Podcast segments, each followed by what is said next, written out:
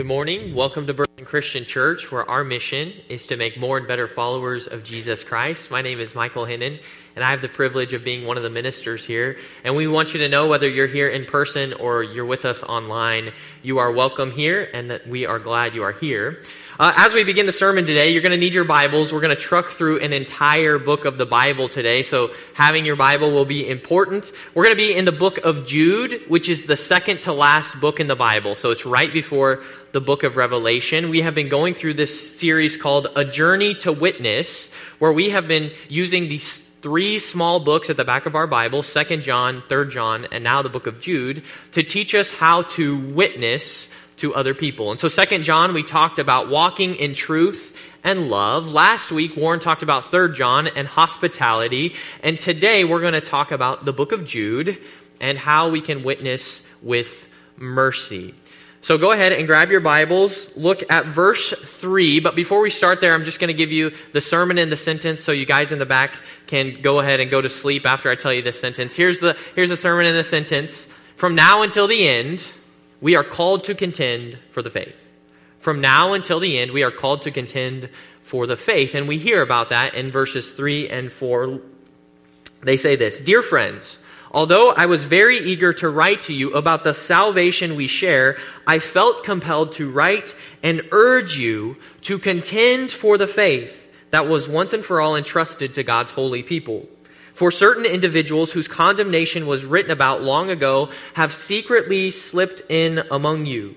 They are ungodly people who pervert, the grace of God into a license for immorality and deny Jesus Christ, our sovereign, our only sovereign and Lord. And so Jude, he feels compelled to write to this church because there are false teachers in their midst. And these false teachers to teach two main false doctrines. The first is they abuse God's grace. They say it's okay for you to believe that God exists, but then you don't have to live as if He exists. It's what uh, one of my favorite pastors, Craig Groeschel, calls Christian atheism. Believing in God, but then living like he doesn't exist. So that's the first false doctrine that they're teaching. And then the second false doctrine they're teaching is that Jesus isn't really the king. He isn't really the sovereign Lord. And so Jude, he wants to combat these false teachers and he wants to urge the church and us to contend for the faith. From now until the end, we are called to contend for the faith. But if you're anything like me, as I read those verses over and over again over the last couple weeks, I just thought, I don't even know what the word contend means. What does that mean? And so that word contend, it's actually only used here the one time in the entire New Testament, but it's a word that means to wrestle or to fight, to strive towards. It's a similar word to the word that Paul uses at the end of his life as he's reflecting on his life in 2 Timothy chapter 4 verse 7 and he says, "I have fought Pretty much the same word there. I have fought the good fight. I have finished the race. I have kept the faith. And so for us to contend for the faith, that means that we are wrestling for the faith. We are striving for the faith. We are fighting for the faith. When I was in middle school, I started a new sport. I started wrestling. I thought that, you know, if I if I wrestle for a couple years, then I'd be able to beat up my older brother James, who's two and a half years older than me. And so uh, I wrestled and had a lot of fun in middle school, and I won a lot of matches until I wrestled people who actually knew what they were doing. You see, I didn't, I didn't know any of the moves really. I knew like one or two moves, and so I just like tried to be stronger than people or faster than people. And if I wasn't, then I would lose. In fact, there's this kid, Casey, if you're watching this, Casey Biddle, in middle school, he beat me six or seven times. And every time, he beat me handily. It was like he was playing with me the entire time because that kid had been wrestling since he was like three years old. And so he actually knew what moves to use against me, and he beat me every single time. I think what Jude is trying to do is he's trying to teach us the right moves. The right moves for us as we contend for the faith. The right moves that we can use as we fight to finish this race well. And so I think he does that in three different moves. I'll give you three words and we'll, we'll talk about them more in depth. The first word, the first move, is identity, verses 1 and 2. The second move is authority, verses 5 through 16. And the third move is duty, verses 17 through 23. We'll start with the first move, identity. Jude wants us to remember our identity, remember who we are. Look at verses 1 and 2 with me. Jude starts off. He says, Jude, a servant of Jesus Christ and a brother of James, to those who have been called, who are loved in God the Father and kept for Jesus Christ. Mercy, peace, and love be yours in abundance. Jude lets us know right off the bat what his identity is. He is a servant, sometimes translated a slave of Jesus Christ, and a brother of James. Now, James was uh, not a slouch in the first century church. James was a leader in the Jerusalem church. James also has a book that he wrote. And so Jude wants us to know, hey, I'm brothers with, with James, but what he doesn't tell us is that he's a brother of Jesus Christ. And that's interesting because church tradition says that Jude was also the half brother of Jesus. And yet he doesn't even say a thing about being the half brother of Jesus. Which is interesting because if it was me, man, that's a perfect opportunity to be just like pulling rank on people, right? I have a cool brother, but he's not as cool as Jesus. So can you imagine the conversations that Jude could have about his brother? Oh, your brother's a good swimmer? My brother walked on water. Your brother's a good cook? My brother fed 5,000 people with five loaves and two fish. Oh, your brother's a doctor and helps people my brother heals people and resurrects them from the grave. I mean, if you're at a party, you have the ultimate trump card, right? And yet, and yet Jude doesn't say a single thing about Jesus being his physical brother. Why? Because he knows his identity begins as his servant, as his slave. Jude knows that his identity is as someone who serves King Jesus, even if that person is his half brother. Jude continues to not only tell us about his identity, but then he tells us about our identity. He says that we have been called, we have been loved, we have been kept for Christ Jesus. We are the ones who experience the love, peace, and mercy of God. And so Jude wants to remind us who we are. We are called. That means that, that God wants a relationship with us. He is pursuing us. We are loved. The over, overwhelming message of the Bible is that we are loved by God. One of my favorite verses in all of the Bible is Romans chapter 5 verse 8. But God demonstrates his own love for us in this. While we were still sinners, while we were still God's enemies, Christ died for us. We are loved by God. And then lastly, we are kept by God. I love that imagery because in those moments when we feel like giving up on Jesus and we feel like letting go, Jesus is still holding on to us. Our identity as followers of Jesus are those who are called and loved and kept by God. And I think that's such an important message for us to hear because there was a study done that says that 85% of the world, 85, I'm not sure how you could check this, but 85% of the world is said to have low self esteem. And I think sometimes the church can actually add to that low self esteem. So often we're reminded here that we are sinners, and just a heads up, we are all sinners. I'm a sinner, you're a sinner, we are all sinners, and yet in the Bible, one of the things that we are called more than anything else are holy ones, saints, beloved. I think what Jude wants to do is remind us that we're not just sinners, but we are called, loved, and kept by God. And so I want to encourage you this week to say a prayer, just this simple prayer throughout the week, as you think back to the Sunday sermon and you just think back to, uh, to Sunday. I want you to say this simple prayer Jesus, I thank you for calling me, loving me, and keeping me. In the moments when you mess up at work or at school, remind yourself, Jesus, thank you for calling me, loving me, and keeping me. When you're impatient with a spouse or your kids, take a moment and say, Jesus, thank you for loving me, calling me, and keeping me. When you look in the mirror every morning or every time after you go to the bathroom, remind yourself and thank Jesus. Thank you, Jesus, for calling me, loving me, and keeping me. The first move that Jude wants us to learn as we contend for the faith, as we fight for the faith, is our identity. Remember who we are. The second move he wants to teach us has to do with authority. Not to just remember who we are, but to remember whose we are. And I just got to warn you up front, we're going to be going through a lot of verses here, verses 5 through 16, and you're going to need to put your yarmulke on because we're going to be talking a lot about Old Testament background stuff, but it's going to be fun. Stick with me to the end because what, what Jude is going to do here is he's going to highlight some villains from the Old Testament, and he's going to show how they reject God's authority, and as a result, they face judgment. Look with me at verse 5 through 7. It says this. Though you already know all this, I want to remind you that the Lord at one time delivered his people out of Egypt, but later destroyed those who did not believe. And the angels who did not keep their positions of authority but abandoned their proper dwelling, these he has kept in darkness, bound with everlasting chain for judgment on the great day. Sounds like a great day. In a similar way, Sodom and Gomorrah and the surrounding towns gave themselves up to sexual immorality and perversion. They serve as an example of those who suffer the punishment of eternal fire. So there's a lot going on there, but the overwhelming message is that these people have rejected God's authority, and as a result, they will face judgment. When we reject God's authority, we will always face his judgment. Verse 5 talks about the Israelites. You probably remember the story in Exodus.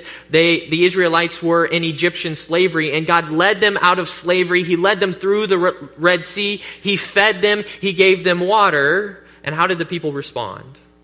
By worshiping a golden calf by complaining about what God provided for them and by not believing that he could actually get them into the promised land. And as a result, most of that generation didn't get to enter into the promised land. Verse 6 is really interesting. It tells us about these angels uh, this is probably the story in Genesis chapter 6, verses 1 through 4, and then it's probably pulling a tradition from uh, another first century Jewish document that tells us about how these angels, they, they went from their proper dwelling place in heaven and they, they slept with human beings and they had these weird demonic offspring. I mean, that's one interpretation of what's going on there. So it's really weird story. But the point is, even these angelic beings, they have gone away from their boundaries and what God has told them to do, and they have rejected it. And then in verse 7, we're told about Sodom and Gomorrah, the story that you probably all know. Sodom and Gomorrah, Genesis chapter 19. God sends two angels to go check out Sodom and Gomorrah and see if they will repent from their wicked ways. And instead of repenting, what they try and do is rape these angels. And so, because of their sexual immorality and their lack of hospitality, God sends judgment on Sodom and Gomorrah and completely wipes out the city. So all of these examples show us uh, people, these villains in the Old Testament that are rejecting God's authority and trying to live on their own. And as a result, they will face judgment. And what Jude is trying to do is say that these false teachers that we have, they're just like those guys. They have forgotten whose their authority is. They have forgotten whose they are. Listen to verse 8. He says, in the very same way, these false teachers, on the strength of their dreams and these ungodly people, pollute their own bodies, reject authority, and heap abuse on celestial beings. So these false teachers are like the people of Sodom and Gomorrah. They reject God's authority. They uh, partake in sexual immorality and they heap abuse on celestial beings. Which, what in the world is going on there? I'm not 100% sure what he's talking about. But in the very next verse, what he says is like, here's a positive example of someone who knows that God has the authority. Verse 9 says this But even the archangel Michael, who I was named after, thanks, mom and dad. The archangel Michael, when he was disputing with the devil about the body of Moses, did not himself dare to condemn him for slander, but said, The Lord rebuke you. We don't have this story in our Bibles or really anywhere else except in, in church history. But the point is that even when Michael the archangel was disputing with this other celestial being, the devil, he didn't rebuke him. He, he went to the proper authority. He went to God's authority and said, The Lord rebuke you. And so the whole point is that these false teachers, they continue to reject God's authority and they will face judgment. And as if we didn't get the message yet, look at verse 10 through 13. He says, Yet these people, they slander whatever they do not understand. And the very things they do understand by instinct, as irrational animals do, will destroy them. Woe to them, for they have taken the way of Cain. They have rushed for profit into Balaam's error. They have been destroyed in Korah's rebellion. These people are blemishes at your love feasts, eating with you without the slightest qualm. Listen to this. Shepherds who only feed themselves. They are clouds without rain, blown along by the wind.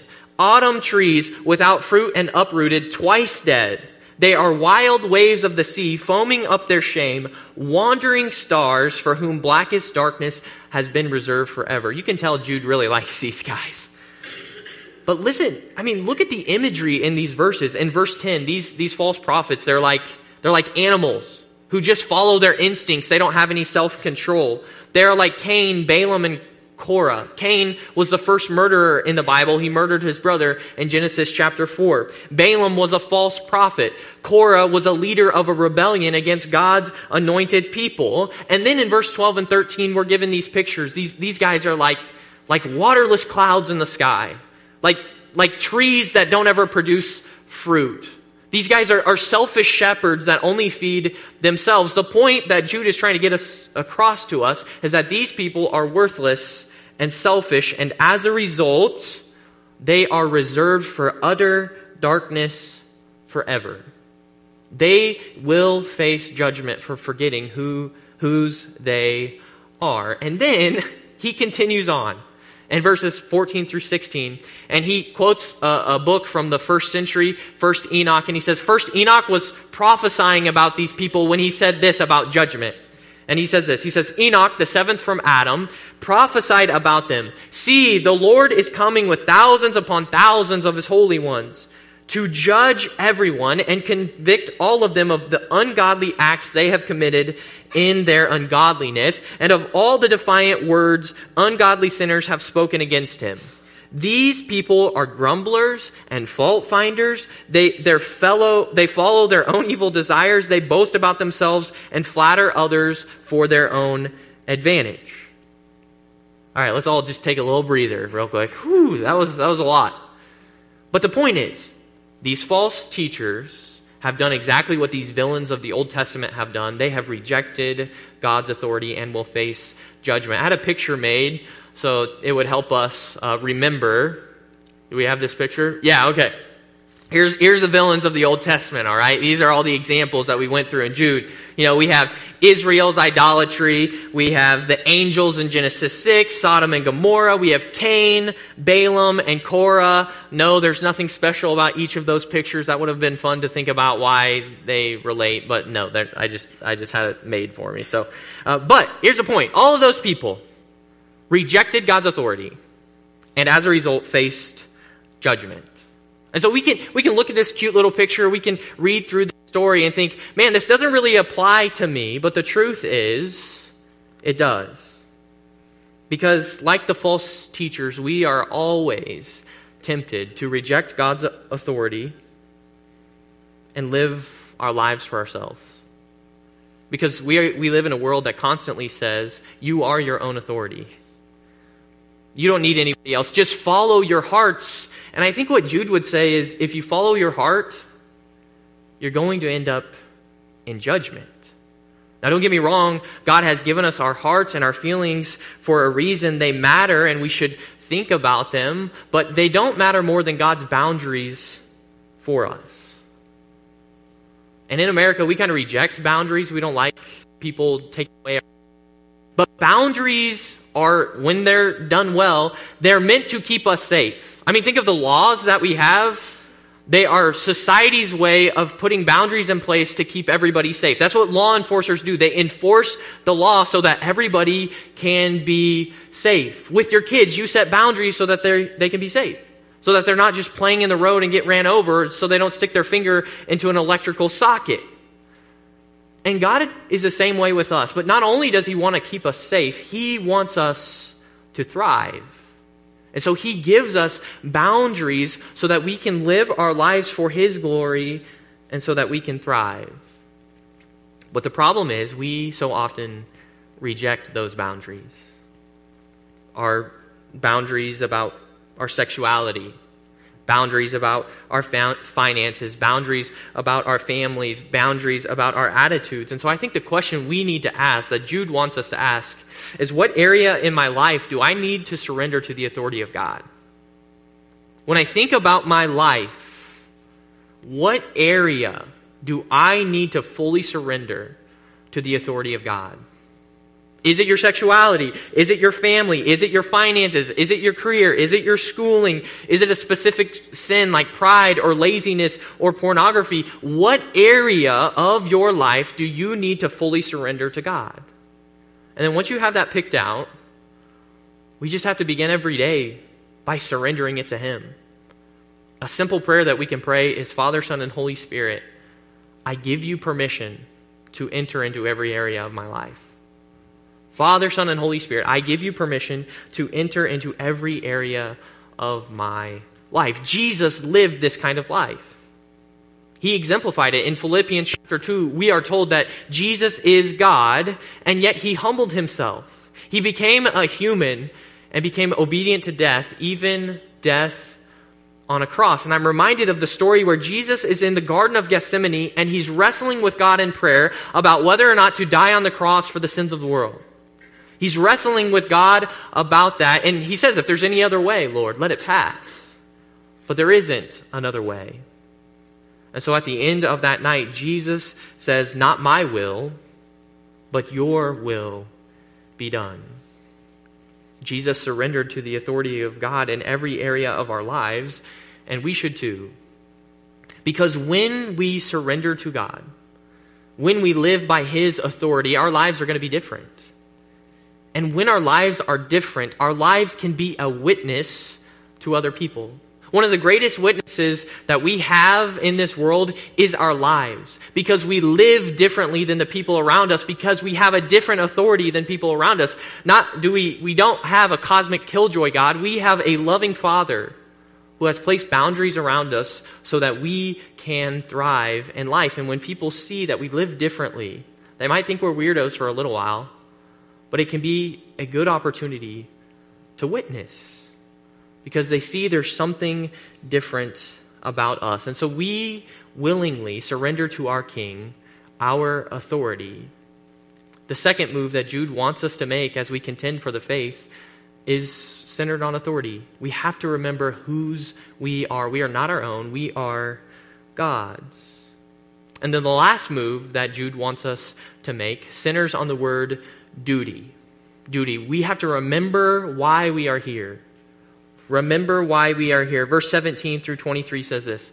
But, dear friends, remember what the apostles of our Lord Jesus Christ foretold. They said to you, In the last times there will be scoffers who will follow their own ungodly desires. These are the people who divide you, who follow mere natural instincts and do not have the Spirit. But, verse 20, there's a change. But you, dear friends, by building yourselves up in your most holy faith and praying in the Holy Spirit, keep yourselves in God's love as you wait for the mercy of our Lord Jesus Christ to bring you to eternal life. Be merciful to those who doubt. Save others by snatching them from the fire. To others show mercy mixed with fear, hating even the clothing stained by corrupted flesh. The key verse there for us is verse 21. Keep yourself in God's love. How? Well, by, by building yourself up in prayer and by, by uh, being merciful to those who doubt and by waiting expectantly for God's mercy. I mean, it'd be a really good sermon if someone just took those six verses and talked about them for an hour. We don't have time for that. Uh, you're welcome. But the point is that our duty here is to keep ourselves in God's love and to witness to his mercy. Did you see that emphasis on mercy in verse 22 and 23? Be merciful to those who doubt. Save others by snatching them from the fire. To others, show mercy. Our duty is not only to remember our identity or our authority, but also our duty is to witness to God's mercy. To show everyone we can how good our good Father is to help them to relish the love and the mercy and the compassion of Jesus, no matter where they are in the stage of their journey with Jesus. I have a, a spectrum on the screen. We have, um, when we think about people and their journey with Jesus, they're all over the spectrum. Some people are atheists, they don't believe in God at all. Others are exploring Christ. You see that on the far left, where maybe they, they're starting to believe in God, but they still have doubts. Or maybe they're all the way on the other side, they're all the way to the right. They are uh, Christ centered and everything about their life is focused on Jesus. Well, wherever people are on that spectrum, we always have an opportunity to witness to God's mercy to them. Every moment is an opportunity to tell them about God's mercy. And by doing so, we just might be able to snatch them from the fire of God's judgment. About four summers ago, we, uh, my wife Janelle and I, we went back to Kansas to spend time with her family. And so we were, it was during hay season. And so we were moving big round hay bales from their, their ranch to another pasture. And so Janelle and I and her mom and her brother, we were in one truck. We had two, tra- two trailers fulls of uh, round bales. And then Janelle's dad, Joe, was behind us in a semi truck that also had some round bales on it. And we were just having a good time and maybe one minute down the road from their house, all of a sudden, Jordy, who's driving our truck, he turns around and he says, I think I see smoke. Can you pause that? Thank you. I think I see smoke. And so all of a sudden, we, we whip our truck around and we see that some of the bales have caught on fire. And if one of those things catches on fire, pretty much all of them are going to catch on fire. And so we are just booking it back, trying to help go as he tries to make sure that his semi truck doesn't explode because these hay bales are on fire. And so everybody just goes into like crazy adrenaline mode. Joe hops on the on the tractor and he starts pulling off these bales. Um, for the bales that have been pulled off, uh, I and a couple other people were getting pitchforks trying to just like smother the fire. Uh, Janelle's mom got a water hose, didn't really do much, you know, when it's blazing that hot, but that's okay. Uh, Jordy, Janelle's brother, he, he, uh, jumped in and disconnected the trailer when it was burning hot. And can I tell you, as you got even anywhere near that trailer, blazing hot, the hottest I have ever been in my life, just from being from me to about the first row to these round bales. We have a, uh, thankfully, we were able to get the fire out. The firefighters got there about 20 minutes later. I mean, when you live in the middle of nowhere, that's kind of how long it takes. But here's a, vid- uh, a video of just kind of what it was like afterwards. Now you can play it.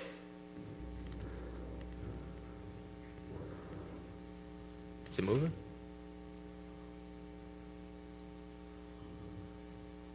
So all all the bales, all I don't know how many there were on there, like 20 of them all of them burned up just like that. And I got to tell you, as I was reflecting on this moment, so thankful that nobody was hurt, so thankful that the semi truck wasn't didn't explode or anything like that. It changed the way that I viewed God's judgment. In our text today, God's judgment is described in a bunch of different ways. Utter darkness, chains, gloom, and in what we just read, fire. And I don't know if Jude really has a physical fire in his mind or a metaphorical fire in his mind. But whatever he has in his mind, the fire that he's talking about is going to be infinitely worse than the fire and the heat that I felt from those hay bales. The judgment of God is going to be infinitely worse than we could ever imagine. And the truth is that for every single one of us, we have friends and family members who are headed towards that judgment. It's a sobering thought. And so, our duty while we are here on this earth is to witness to the mercy of God. And maybe, just maybe, we might help snatch them from the fire of God's judgment. And so, what I want to encourage you to do is just write down one name. Just write down one name for you to have a conversation about God's mercy with them this week. Because by doing so, you never know, you could change the trajectory of their eternity. Just by having one conversation, you might be able to help snatch someone from the fires of God's judgment. Jude teaches us that from now until the end, we are called to contend for the faith. First, by remembering our identity, whose we are, who we are. Then, by remembering our authority, whose we are. And then, lastly, remembering our duty on to have mercy on people and to witness to them. And Jude concludes his letter by one of the most beautiful benedictions in all of the New Testament, reminding us that he is the one who will help us contend until the end. Here's what he says in verses 24 and 25 To him who is able to keep you from stumbling and to present you before his glorious presence without fault and with great joy, to the only God, our Savior, be glory, majesty, power, and authority through Jesus Christ, our Lord, before all ages, now and forevermore. Amen. Let's pray together. Dear Heavenly Father, we love you, and we thank you for this book and how it, um, how it helps teach us how to live out our faith. And I pray, Lord, that you would um, you'd give all of us boldness this week to have a conversation with someone about your mercy, because their eternity could depend on it. Help us be a bold witness for you and to always remember your grace and your mercy towards us. It's in your name, Jesus, we pray. Amen.